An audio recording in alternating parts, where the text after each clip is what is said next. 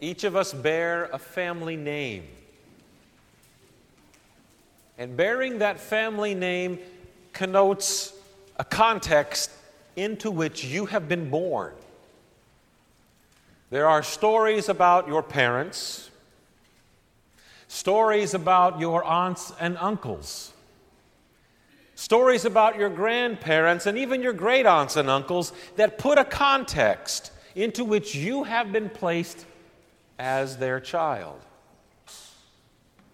There are things about those stories that are very fulfilling and things that are very frustrating. Those stories contain things that are very tragic. And those stories contain things that are very triumphant. Those stories proclaim about the rugged things that had to be accomplished in order to get where they have been arriving. But they also tell about great restful things along the way. These stories and this history that you have been told and have been nurtured on is a part of your identity. This morning, I want to tell you about your other family's history and from where you have come. This family is not a blood and flesh family, but rather a spiritual family into which you have been born. It is the context into which you have been placed. It preceded you just like your earthly family, and it will follow you just like your earthly family. You are just here for the moment.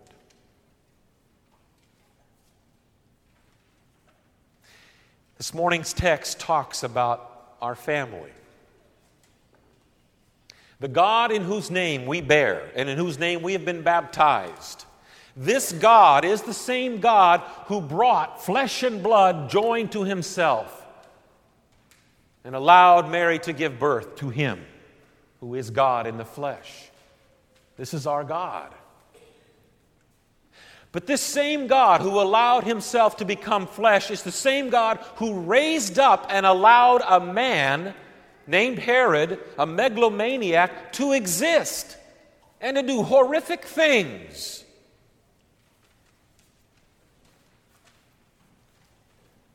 The God in whose name we've been baptized, the God who we are a part of, the family known as the church, whom God cares for and provides, is the same God who allows earthly human beings to care for Him and even has to warn them from this man whom he raised up and allowed to be ruler at that time to prevent himself from being killed. And so, Joseph, who last Sunday we heard the angel come to him, and we heard last Sunday about the angel telling him, The child which Mary is to bear is the Son of God, the Holy One. The angel comes to him again and says, Herod's going to kill Jesus.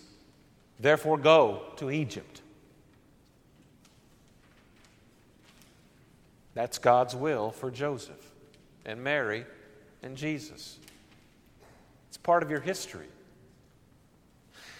But lest Mary and Joseph and the, and the child get so romanticized that we forget they are still flesh and blood, and primarily Mary and Joseph are sinful creatures, consider what God does to his children and his family. Mary and Joseph were in Nazareth, and Mary was being cared for by Joseph in Nazareth. When their registration is called, they have to move from Nazareth and the economic tribulation that's placed upon them, they leave their source of income and have to travel to Bethlehem, which is not his home. It is his historical home, but it's not his home. Now God is taking them from Nazareth to Egypt, which is not just not their home, but it's not even their homeland. It's another country, another culture, another language. This is the same God who is enfleshed in that child, whom God is then moving to go to Egypt, of all places.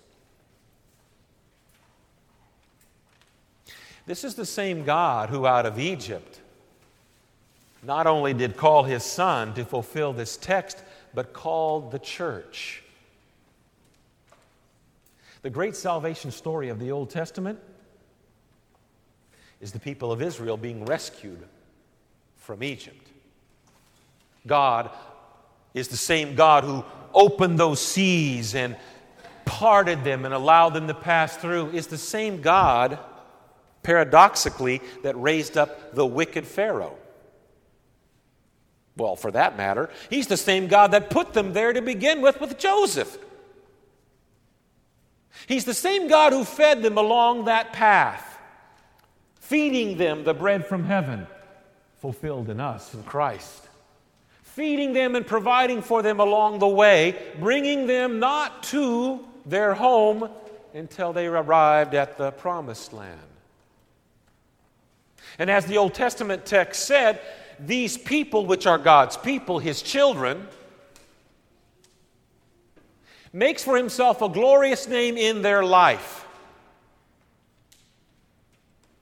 It wasn't of their own choosing, God chose it for them. And that's sometimes a pill that's difficult for you and me to swallow the, the things that God has chosen for us.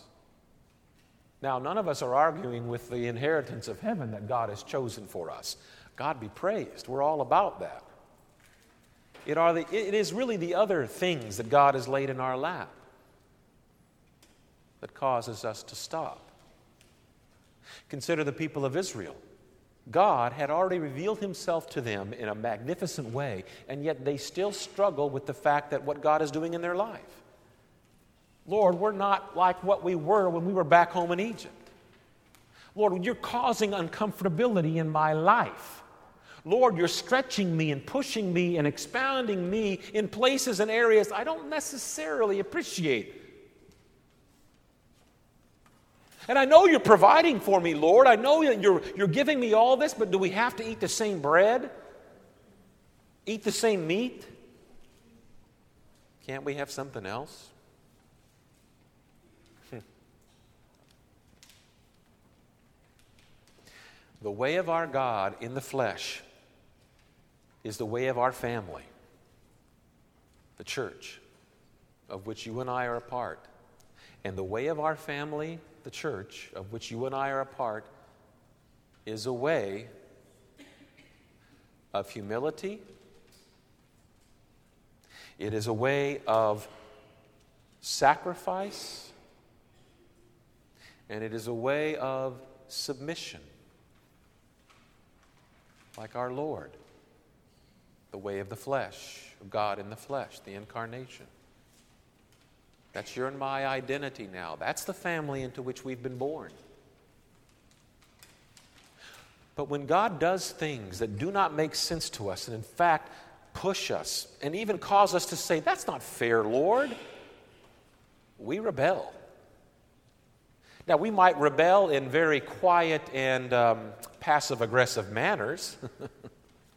Or we might rebel in a very openly rebellious manner, but either way, it's still rebellion, whether it's outwardly shown or inwardly thought.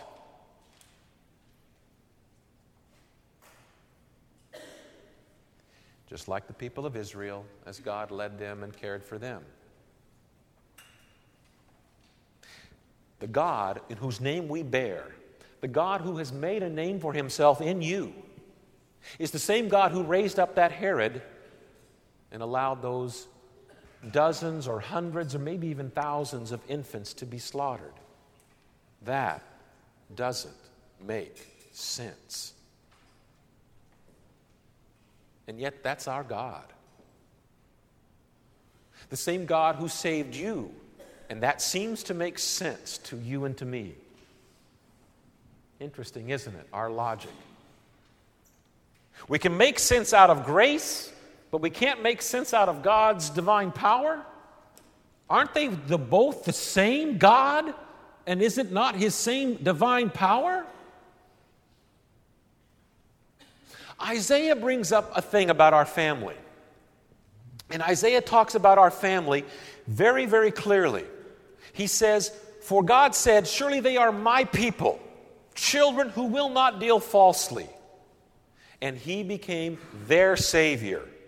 In all of their affliction, he was afflicted. Boy, that's beautiful. Paul picked it up when he said, Suffering in every way as we are, yet without sin. He who knew no sin became sin for us. Exactly what Isaiah is talking about. And the angel of his presence saved him. The angel of God's presence is the Word made flesh who saved us. And in his love and in his pity, he redeemed them, bought them back, lifted them up, and carried them on his shoulders all the days of old. What a beautiful shepherd scene about the one left out into the wild that the shepherd goes and finds and puts it on his shoulder and says, Rejoice. That's our story. That's our family history. But Isaiah brings up something else. This stuff we're good with. This stuff makes sense to us. This stuff, for whatever reason, we say yay and amen to. It's the other part that bites us. But they rebelled. They grieved his Holy Spirit. Here it is.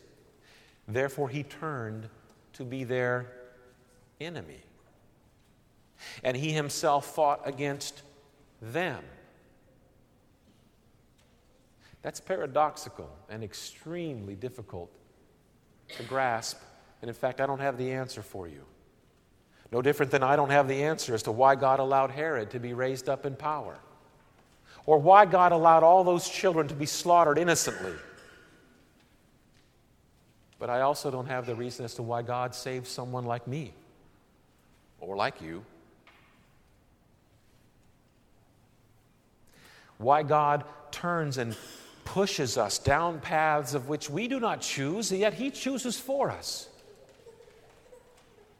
Compresses us, sifts us, refines us in ways that is not pleasing, and yet is still loving. I do not know. But I do know this just as He made a name for Himself in the body of Christ he made a name for himself in you.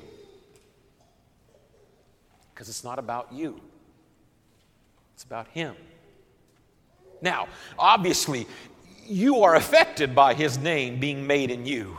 It affects you. You're his offspring. As Paul said, we are adopted as his sons and daughters that we might become heirs. You can't be an heir unless you are blood. You are blood. And he's made a name for himself in you. But it's not about you, it's about him. Now, it does involve you. He uses you to make a name for himself, uses you in ways that you're going, Thank you, Lord, for using me, and uses you in ways when you say, Lord, why and for what reason? And I'm not doing a very good job of bearing this name. It's not about you, though. It's about Him making His name glorious in you. It benefits you, absolutely. You are the beneficiary of His beneficence, His love, and His mercy, His great gift of adopting you. You are His child. No different than why you are benef- benef- receiving the benefit of your own parents. Yeah, how about that one or two times there? My son and daughter receive the benefit of being my son and daughter. Your sons and daughters receive the benefit of being your sons and daughters. We are sons and daughters of the King, and we receive the benefit of that King. But it's not about us, it's about the King. Just like our earthly family has stories and skeletons in the closet of which we don't always understand and know, the church has things about which we don't always understand and can explain. Why God raised up Pharaoh and allowed him to do to the people what he did. Why God raised up Herod and allowed him to do to the people what he did. Why God raised us up as his children and does to us and for us what he chooses. But it's not about us, it's about him. Nobody has the perfect family. But in Him, you are a part of the perfect family. We come from dysfunctional families and we ourselves pour our dysfunctionality upon our children, but in the body of Christ, it's functional because it's about Him and not about the people who make it up. It's about Him. Yes, brothers and sisters, in us, He has made for Himself a glorious name because it is about Him. Thanks be to God, it is about Him and not about me or about you in the name of Him who made us His glorious name, Jesus. Amen.